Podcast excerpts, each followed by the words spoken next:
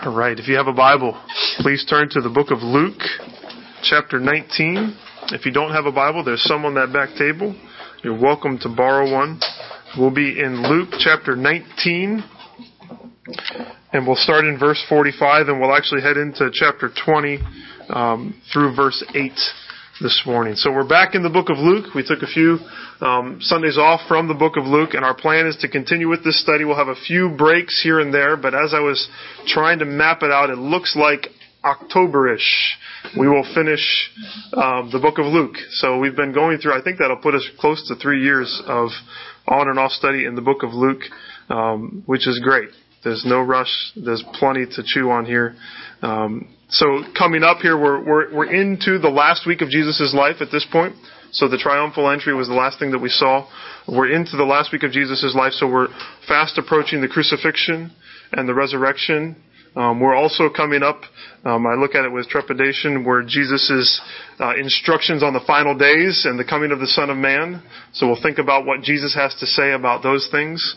Um, so I ask that you'd pray for me as I seek to these are big things the crucifixion and, and the, the resurrection and even those end times prophecies. I please pray that God would give me wisdom um, and insight. And let's just pray that God would continue to use the Gospel of Luke. I think it's just been such a timely book for us to study, and we've learned so many things um, just at the perfect time. And I trust that God's going to continue to do that as we walk through Luke this spring, summer, and then into the fall. So again, the last time that we were in Luke, we left off with um, the triumphal entry. So Jesus had, had just come up over the Mount of Olives and was heading down into the eastern gate of the city of Jerusalem. If you remember that scene, he's riding on the donkey and the crowd is, is shouting out, Hosanna! Blessed is the King who comes in the name of the Lord. We said that Jesus, in that moment, who had often restrained people from saying who he was, now he willfully takes on this symbol of, of being Messiah, of being king, and he sits on the donkey and he doesn't tell the people to be quiet. He lets them shout. And when the Pharisees say, tell them to be quiet, he says, if they're quiet, then even the rocks are going to cry out. Jesus is taking on this, this mantle as the Messiah, as the king. And then at the end of that, you remember the just sort of the the the scene of contrast where he is people are shouting that he is the king and he comes into Jerusalem and what is he doing? He is weeping over the city of Jerusalem. He's weeping because this was supposed to be a day of, of peace. It was supposed to be a day of, of joy. But instead, as he's coming in, he knows that the, in light of the grumbling of the Pharisees, that, that it's a, going to be a day of, of division. It's a day of destruction that is coming on this city. So beginning in, in chapter, in verse 45 of chapter uh, 19, and then all the way through into chapter 21, verse 4, we're going to enter in this section that has a lot to do with the authority of Jesus. And, and trying to answer this question of who has authority to say things and to do things and why do they have that authority? And he's sort of in, in combat with a lot of the religious leaders of that day establishing his authority. Now so authority, by authority we mean the, the right to, to control or to command someone or something. So that's, that's what we mean by authority. To say you must do this or you can't do this and I have the right to tell you that. As sinful human beings, authority is something that we really don't like. We just naturally have this aversion to anyone telling us what we're supposed to do. We don't like authority figures, even from a young age, right? I mean, from a young age, I'm, I'm reacting against authority. I can remember my sister had a friend um, when she was younger, and he was always around. And if you ever told this kid what to do, he would always say, "You're not the boss of me." Drove me crazy. but that's that's so often our reaction, just as children, and then all the way into adulthood. That's what we want to say. You're not the boss of me. We, we say people don't have the right to tell me what to do or not to do. And even remember back in, in chapter 19, the the citizens of the king. Do you remember that? What did they say? We don't want this man to rule over us. That's that's the whole. That's the heart of people. We just react against authority. We don't want it. I think we've seen that in our in our nation now. This this clash between um, citizens and police officers. There's some deep stuff going on there, isn't there? With with issues of race and certainly abuse of authority and abuse of power, and yet also a desire not to submit to authority and a, a submit to power. There's, there's a whole lot going. on. I'm not sure going to talk about the details of that, but we see this sort of clash between authority and how we don't naturally want to go submit to authority, and half the time because authority often is corrupt. But, but there, there are these things that there are people that do have authority over us. Parents have authority over children. Your boss at work has some measure of authority over you. Police officers, officers do have some measure of authority given by different uh, cities or states over us. And God has established all of these authority structures in our lives for our good. And in fact, God is the source of all authority, and He has given all authority. Any authority that someone has is borrowed authority from God. Isn't that what He says, what Jesus says to Pilate? You would have no authority except that my Father gave it to you. Any authority in our lives is ultimately from God. And while there are people in positions that, that can and do abuse power at times, it's often the case that our hearts just want to rebel against any and all authority, even if the person is seeking our good, even if the person is Jesus himself trying to show us his authority and do it for our good. We just don't like authority. So I said Jesus. What about what about Jesus? Does Jesus have a rightful claim to authority over you, over me? What about Jesus gives him authority if he does have authority? And if he if he does have authority, we we admit that. Are we willing to submit to the authority of Jesus in every area of our lives? I would suggest to you, based on on th- this passage and on this entire section of Luke and even all of Scripture, that Jesus does have authority. He has absolute and complete authority as the Son of God, and that all people are called to submit to the rule and the reign of Jesus, submit to his authority. So let's sum up the passage in this phrase, in this sentence. We are called to submit to the authority of Jesus. That's, that's just a simple thought that we're going to muse on this morning. We are all called to submit to the authority of Jesus. Let's read Luke 19. I'll start in verse 45 and we'll go through chapter, verse 8 of chapter 20 as we read this, we'll, we'll, consider the, the display of Jesus' authority. Then we'll think about the, the source of Jesus' authority. And then we'll ask some questions about uh, what keeps us from submitting to the authority of Jesus. And then also, if we are going to submit to it, to Jesus' authority, what's that going to look like in our lives? So, beginning in verse 45 of chapter 19. And he, Jesus, entered the temple and began to drive out those who sold, saying to them, It is written, my house shall be a house of prayer, but you have made it a den of robbers. And he was teaching daily in the temple. The chief priests and the scribes and the principal men of the city were seeking to destroy him, but they did not find anything they could do, for all the people were hanging on his words. One day, as Jesus was teaching the people in the temple and preaching the gospel, the chief priests and the scribes and the elders came up and said to him, Tell us, by what authority you do these things, and who it is that gave you this authority.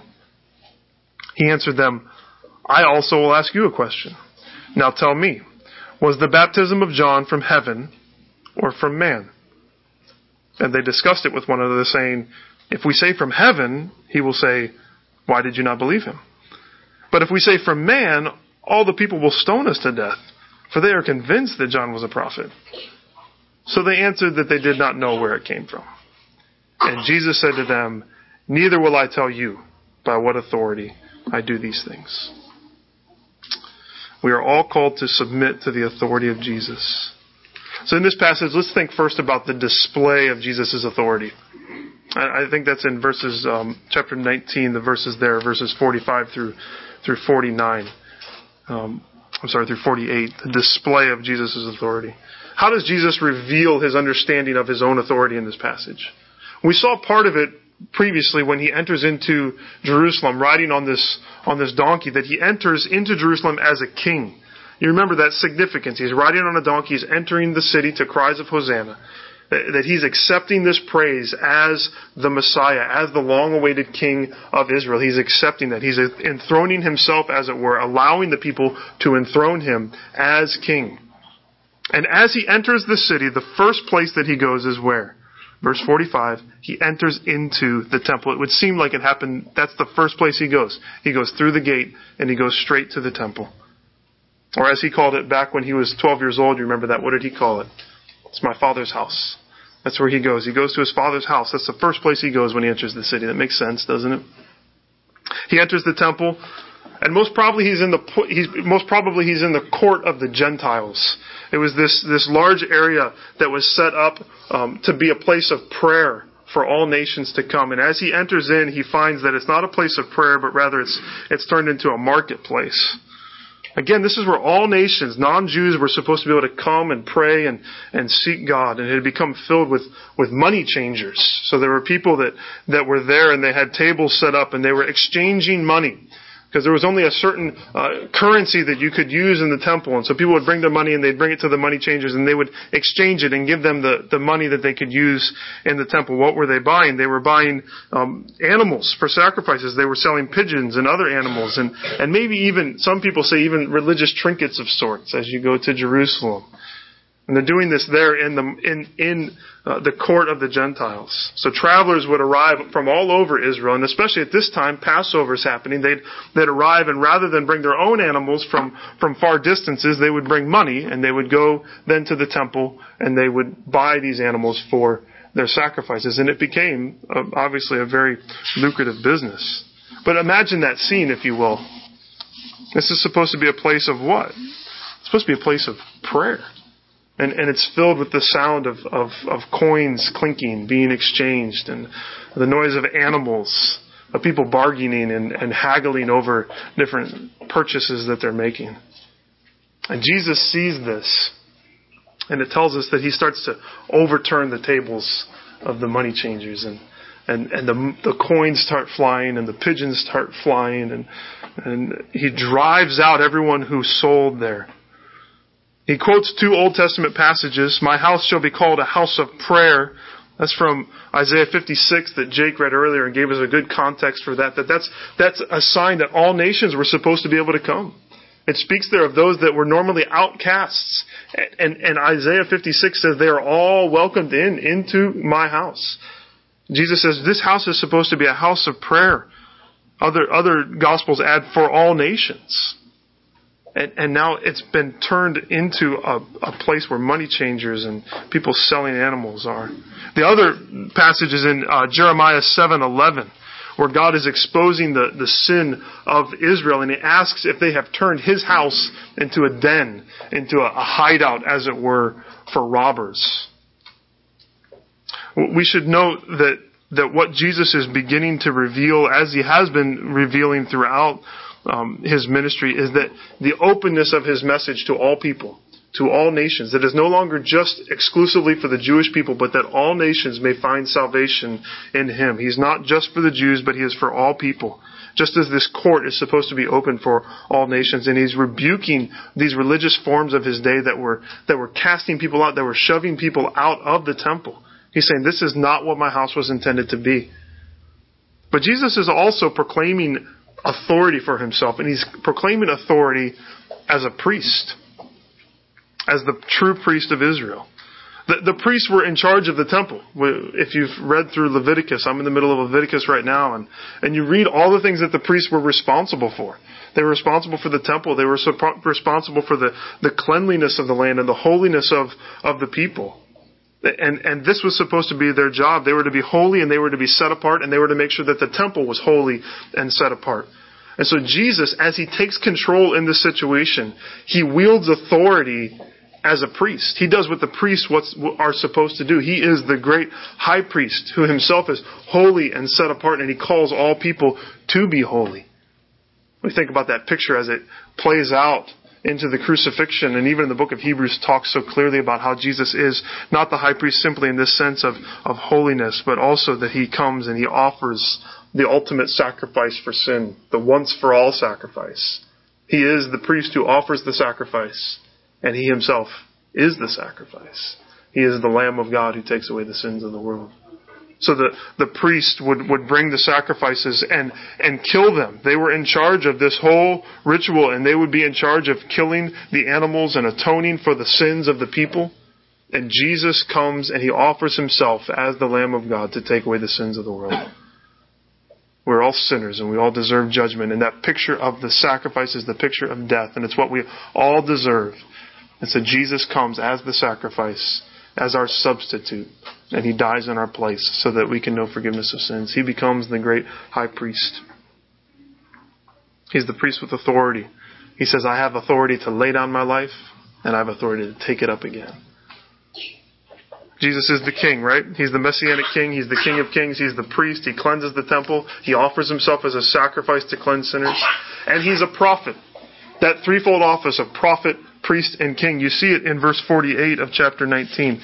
He's a prophet. He was teaching daily in the temple. And we see in verse, chapter 20, verse 1 that he was teaching the people in the temple and preaching the gospel. His message never changed. It's what he began with back in chapter 4, and it's what he's continued with all the way up to this moment. He is proclaiming the message of the gospel, the good news of the kingdom. And here he's taking on this role as a prophet, speaking forth the word of God to the people of God in the temple of God. He had taught all his life, and here he is in this moment boldly proclaiming the message of the gospel. So Jesus is, is letting his glory be put on display, as it were. He's going public very clearly. He comes into the city. He's the King of Kings. He goes into the temple and clears it out. He is the great high priest. And he's in the temple and he is preaching. He is the prophet. He is the Word of God in flesh. And what's the response of the people? The response of the people, as always, is split. There's people, it says, there were people that were hanging on his words. I mean, they were just, they were on the edge of their seats at every word that he said, just waiting to hear what he would say. They recognized that he spoke with authority and with power, and they wanted to hear what he was saying. But along with those um, who were hanging on his, his every word, we have those that wanted to destroy him.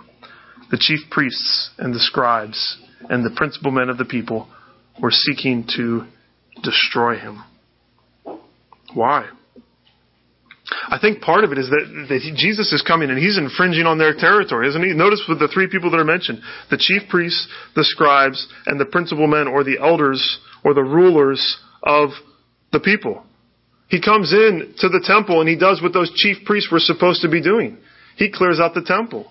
He says, You guys aren't doing what you're supposed to do, so I'm coming with authority and I'm going to do what you guys should have done a long time ago. He's infringing on their authority. He comes in and he's, he's preaching. He's preaching the truth of the gospel, the good news of the kingdom, and it's going against what the scribes are saying. And the scribes should have known all this. If they were students of the scripture, they should have seen that Jesus was the fulfillment of all these things. And he is rebuking them by his teaching. And then the elders, those that were supposed to rule over Jesus is saying, You're ruling terribly, and I'm coming as the king that will rule rightly, will rule my people the way that they're supposed to be governed and ruled.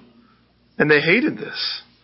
They hated the thought of Jesus coming in as some sort of peasant king from Nazareth. What gives him the right to come in here and to infringe on their authority? Where did this authority come from? Well, that's a good question, isn't it? So we see him display his authority. Now we need to ask that question what's the source of Jesus' authority? What is the source of Jesus' authority? It says there in, in chapter 20, verse 1, that one day, presumably pretty soon afterwards, Jesus is teaching in the temple, and these, this group of three groups come to him again the chief priests, the scribes, and the elders. So that's our connection back to chapter 19. They come back and they want to ask Jesus a question. Verse 2, the question is, it's more a statement, tell us by what authority you do these things, or who it is that gave you this authority. Another way to ask that is, who do you think you are? They're saying, who do you think you are coming in here and doing these things? Well, what are, what are these things? That should be obvious, right? That these things are, he's coming in on, on, um, on the donkey as king. He's coming in and he's cleansing the temple and he's prophesying in the temple. And they say, what gives you the right? What gives you the authority, Jesus of Nazareth? Nobody. To come in here and do this. Now, the question of the scribes and the Pharisees, I think it's a legitimate question, isn't it? I mean, if someone comes in and is wielding authority or asking you to do something or commanding you to do something, you want to know what's the source of your authority. Why should I listen to you? That's true in our lives, isn't it? I, I want to know if you tell me what to do or you're doing something on my property, I want to know why you're doing it. There's this guy in our neighborhood. He walks up and down the street. And he, he walks into my backyard. And he walks into my shed in my backyard. Well, he's the meter reader. he does it to everyone's house. He's got a right, doesn't he? Because he's got that. That's not really even my meter. I don't necessarily own it. I don't even own the house. I rent the house. But but he has the right to do that because he's been given that right. He has authority. Now, if there's some random guy walking around the street that wanders into my backyard, I'm going to go back and I'm going to say, "Why don't you leave?" But, but, so we need to ask the question, does Jesus have authority to do the things that he does? So the question is a good question. But I, I think these guys are not asking it from sincere hearts. Rather, the question, this is an effort to discredit Jesus. In their minds, there's certain people that, that earn the right to wield authority. There's certain hoops you have to jump through to be able to talk like this or to do these different things. Jesus is not from a well recognized town. No prophet comes out of Nazareth. This is a town that's despised by people. He was, he was not the student of any particular rabbi. That no one said that Jesus had the right to talk about these things. He has no formal training as far as we know. Um, he, he had not been recognized by the Pharisees or the scribes or the elders as someone that people should listen to. He's wandering around with a bunch of fishermen and tax collectors and zealots, and behind him is this train of people that are usually sick or demon possessed or unclean or lepers. I mean, imagine. And this guy walks into the temple and just starts talking. They, they wanted to ask him this question and show that Jesus was unqualified, he was unapproved, and he was unauthoritative. He sh- no one should listen to this guy. But whatever their motive is, they ask a good question. What gives Jesus the right to say these things? And so he answers them. And how does Jesus answer people usually? With a question. so he asks them a question of his own. I have a question for you guys. And he references John the Baptist. He says, I will ask you a question. Now you tell me, was the baptism of John from heaven or from man? You remember John. He comes speaking with and acting with authority. John was just like Jesus, acting with, with authority, proclaiming the kingdom of God, calling people to repent to turn from sin because the, of the quickly approaching arrival of the Messiah. And Jesus asks his questioners what they thought about, about John's authority. Did John have a right to say and to do the things that he did? And was that right God given? Or did he just kind of come up with it on his own? This is, this is like the perfect question. Because it not only answers their question, but it also reveals their hearts, which is what we're going to see later on. So Jesus' point is this.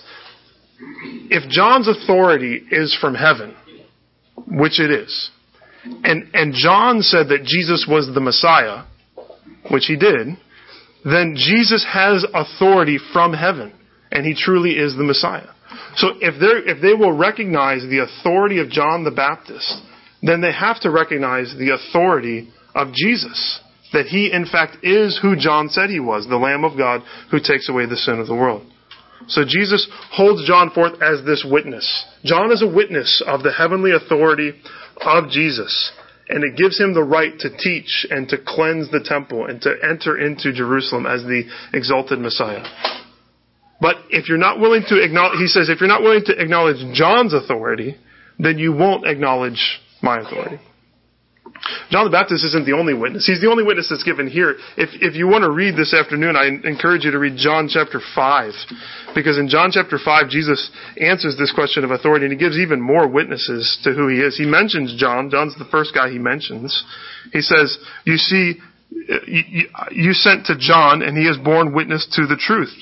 Not that the testimony that I receive is from man, but I say these things so that you may be saved. John the Baptist was a testimony to the truthfulness and the authority of Jesus, but not just John. Jesus then says, But the testimony that I have is greater than that of John. For the works that the Father has given me to accomplish, the very works that I am doing bear witness about me that the Father has sent me. He says, All these miracles I do, they prove that I have authority, that I am from God. If that's not enough, he says, And the Father who sent me has himself borne witness about me. You remember when Jesus is baptized, what does the Father do? He opens heaven and says, This is my beloved Son, in whom I'm well pleased. What other proof of authority do you need except God speaking from heaven and saying, listen to this man. You look at verse 39 of, of, John 5. You search the scriptures because you think that in them you have eternal life. And it is they that bear witness about me. All of the scriptures are pointing that Jesus has authority to do these things. And specifically he says, do not think that I will accuse you to the Father. There is one who accuses you, Moses, on whom you have set your hope. For if you believed Moses, you would believe me, for he wrote of me. He says Moses was talking about me. I have authority because Moses gave me authority. Imagine what that sounds like to a first century Jewish person. You want to know who, where I get my authority from? I get my authority from Moses. And if you listen to him, then you listen to me. Jesus gives them John the Baptist. Jesus doesn't preach John 5 here, though, in, in, in Luke chapter 20, because he knows their hearts. He knows that the hearts of these guys are just set on discrediting him. They're not interested in listening to him. So Jesus knows the hearts of everyone. He knows what's going on in these guys' hearts. But I think there's a principle here, isn't there?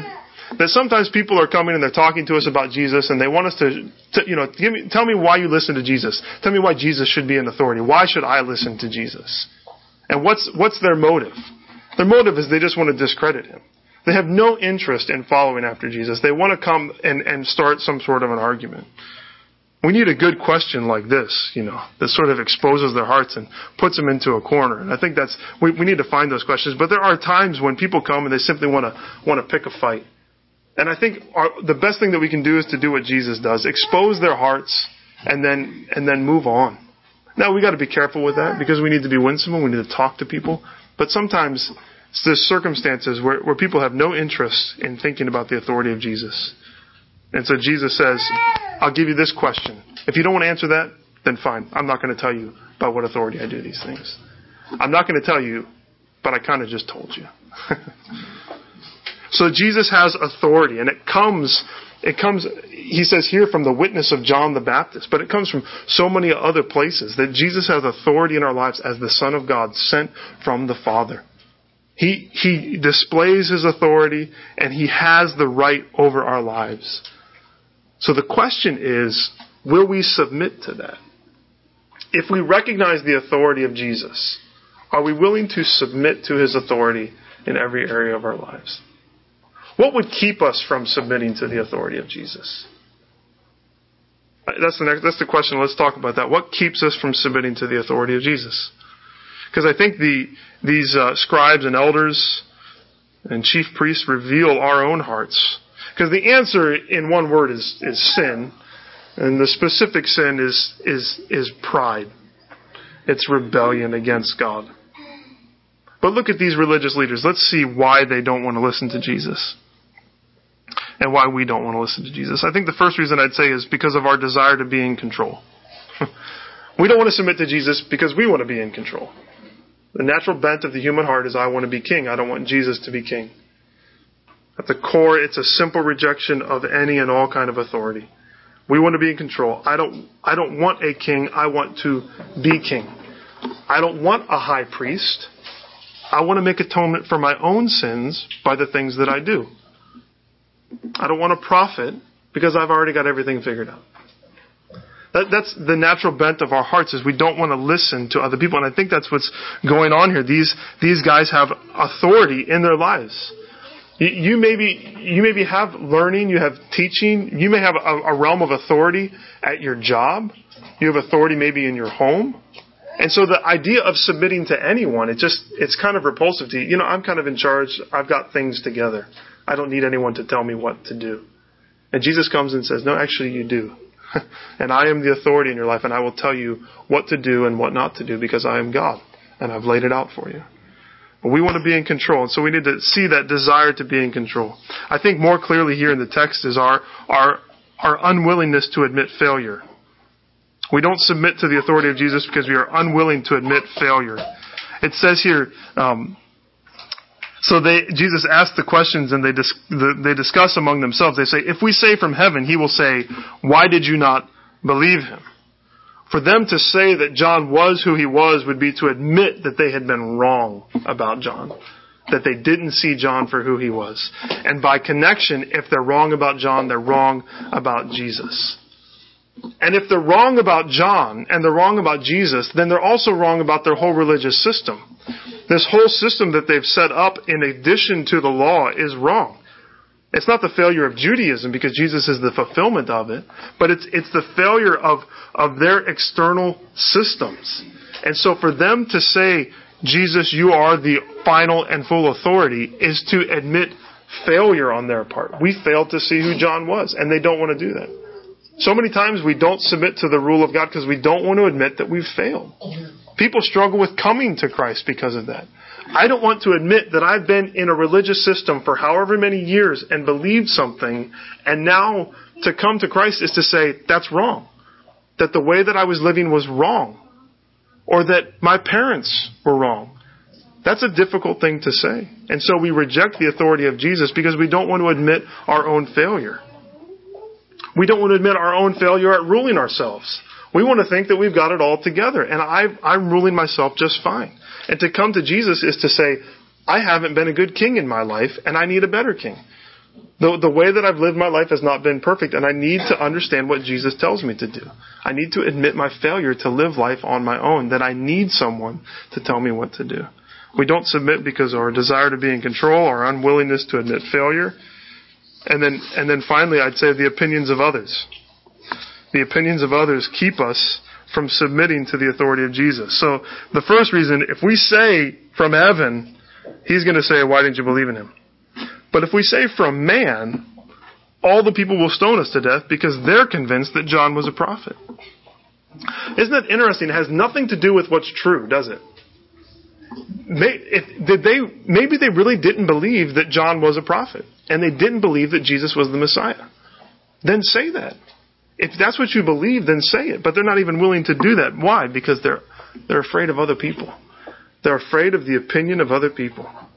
It has nothing to do with the truth. It has primarily to do with how others will perceive them. And the fear of man is greater to them than the fear of God.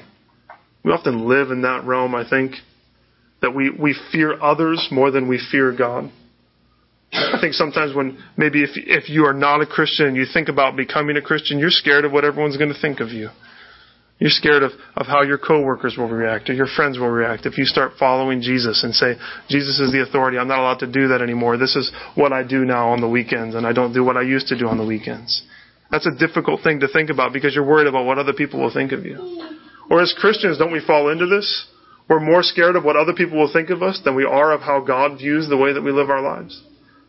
We don't submit to his authority because we're submitting to the authority of other people, because we're scared of other people, we're scared of their opinions of us, rather than fearing God and trusting that his way is best. All these reasons, these are just three that I think we see in the text for why we don't submit to the authority of Jesus. And it's interesting to see that Jesus' response is, you know, if you don't want to answer the question, then I'm not going to tell you by what authority I do these things. So if we see those things in our lives and we can repent from them, then just in closing, what's it going to look for us like for us to live under the authority of Jesus? So we talk about this authority of Jesus. We've seen it displayed in the text. We've seen that the source is true, that He is the true and final authority. And we see the way that our hearts deceive us, whether it's through the, the opinions of others or our unwillingness to admit failure, our desire to rule over our own lives well, let's say we get past all that and we say, okay, Jesus, I'm ready to submit to you. What will that look like for us? What's that going to look like in our everyday lives? Just a side note, we don't give Jesus authority. Jesus has authority, and we submit to it. So don't think that I'm in control of my life and now I'm going to give Jesus control of my life. Jesus is in control of everything, whether we submit to it or not. It's just better if we choose to submit to the authority now. And so uh, we submit, if, what's it going to look like if we live underneath that authority? The first thing that I think we see very clearly here is it's going to be a rejection of any man-made authorities. It's going to be a re- rejection of man-made authorities. It's going to be a rejection of religious systems or religious legalism or anyone else who has authority over me. Whether it's the opinions of others or, or some other form of religion that does not make Jesus the precedent, or any other idol in my heart that I'm worshiping other than Christ. All these other man-made authorities that rule over me, I, I get rid of all of those other authorities. And Jesus alone is the authority in my life. What he says is what I do. So it's rejection of man made authorities and it's submission to the Word of God. Submission to the Word of God. As the Bible speaks, so God speaks. He has given us His Word. He has told us what it looks like to be a disciple, to follow Jesus. And so we should listen to the scriptures. The scriptures should have full and final authority in our lives as if they come from directly from God because they do come directly from God. The, the scriptures should take a prominent place in our lives. Every day we should be seeking them. How, Jesus, can I live under your rule today? How can your kingdom come and your will be done in my life today? Because you are king. You are in control. What is your authority going to look like? And scripture reveals that to us. Now, here's what I'm not saying. So I've said rejection of man-made authority and submission to the word of God. And people can take that and turn that into some sort of I'm by myself, I don't listen to anyone else, I submit to God's word alone. And it come it turns into something that's that's ugly. It's it's it's it's it's this independentness that I'm by myself and I've got my Bible and I don't need church and I don't need anyone else because I'm following Jesus. Now maybe you've had that in your own heart. I think I've had that in my own heart. Maybe you know people like that. That's not what I'm saying. And I don't think that's what Jesus is saying. So it's rejection of man-made authorities, submission to the Word of God, and submission to God ordained authorities. There are man-made authorities that are not from God. But there are authorities that God has put into our lives for our good, and we need to submit to those things. So we think about the family unit that God has created. There is a structure in the family unit that is for our good. God, God has made men and women different, and He's given us different roles. We are equal in the body of Christ, completely. There is no male or female, Scripture says. But there are different roles. And we need to understand how that works because that's how life works best. That's what God has done for us. There are authorities between parents and children. Now, again, we talked about abuse of authority, and so parents, we need to be careful we're not lording it over our kids, exasperating our children. And yet, children, the Bible says that you are to obey your parents, that they are an authority in your life. And where's the authority that your parents have come from? It comes from God. So in submitting and obeying your parents, you are obeying God because God has given you that authority in your life. We all have different realms where we need to obey our parents, but especially for young kids, if you're in a, you, by submitting to your parents, you are submitting to Jesus. You are letting God reign in your life. We think about the church. There's an authority structure within the church. Um, hopefully, the Scripture tells us that the elders should not rule over, lord over the church, and hopefully Joel and I don't do that. But there is a structure of authority within the church, and that that we hope that we can lead the church well. But there's a, a realm where the, the, church and members are called to, to listen to the elders and to submit to elders as we lovingly serve. We're going to talk about um, about the government because that's in this passage, paying taxes to Caesar shows up. All authority is ultimately from God, and God has given authority to governments. And so when we listen to the government, when you paid your taxes this week, hopefully, right? And you did it the way you were supposed to, you were submitting to the government, but who were you ultimately submitting to? Submitting to God, because they have power only because God gave them power. There's other areas that we can think about, but as we think about submission to Jesus, it doesn't mean that I reject all other authorities in my life, because there are legitimate authorities that God has placed in our lives for our good, and it will look like us obeying those things. Your boss at work is an authority that you are to obey as from God. Two more quickly and we're done submission, uh, what's it look like to live underneath the authority of Jesus? It, it's going to look like submission to Jesus instead of sin. This is not necessarily clearly in this text, but I'm just thinking about authority. So hopefully, um, Scripture supports what I'm saying. But so anyone who sins, Jesus says, is a slave to sin. A slave to sin. You slave. You sin is your master. But when we come to Christ, sin no longer has dominion over us. Instead of becoming a slave to sin, we don't be, we become free but we also become a slave to Christ. So Paul loved to talk about himself as, I am a servant of Jesus Christ. I am a slave of Jesus. And so submission to Jesus is going to look like, I don't serve sin anymore. I serve Christ. I submit to Him fully. I do whatever mm-hmm. Jesus tells me to do. Jesus calls the shots in my life. Sin no longer has dominion over me. If you are apart from Christ, sin has dominion over you. You have no choice but to say yes to sin. But in Christ, if we have come to faith, we put our faith and trust in Christ, you now can say no to sin and yes to the rule and the reign of Christ in your life. And sin no longer has dominion over you. If we're living under the authority of Jesus, we say no to sin and we say yes to Christ. And finally, submission to the authority of Jesus is going to look like us spreading the gospel. It's going to look like us spreading the gospel. What does Matthew 28 say? Jesus' final words. He says what? All authority, all authority in heaven and on earth has been given to me. And in light of that, what does he say? Therefore, go and make disciples.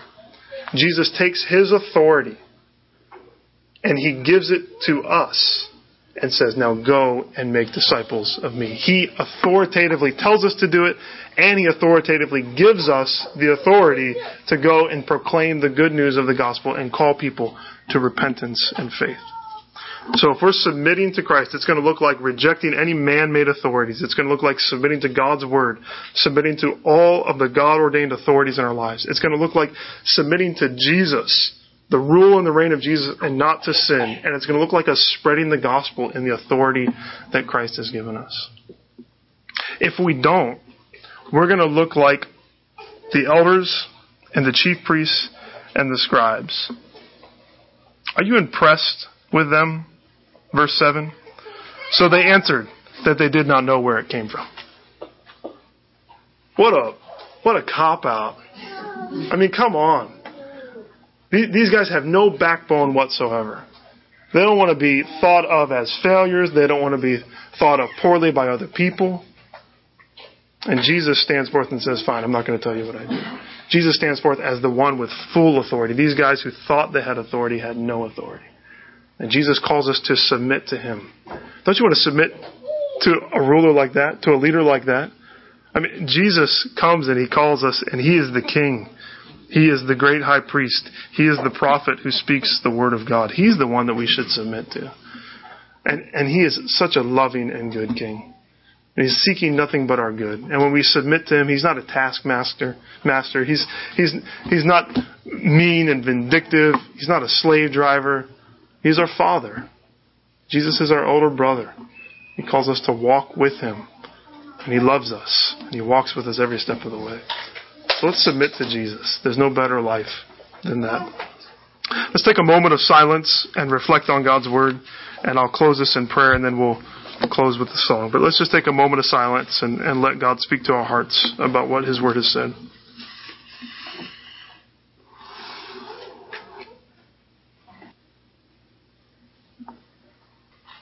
Father, we thank you for your love for us. God, we thank you that you are righteous and holy.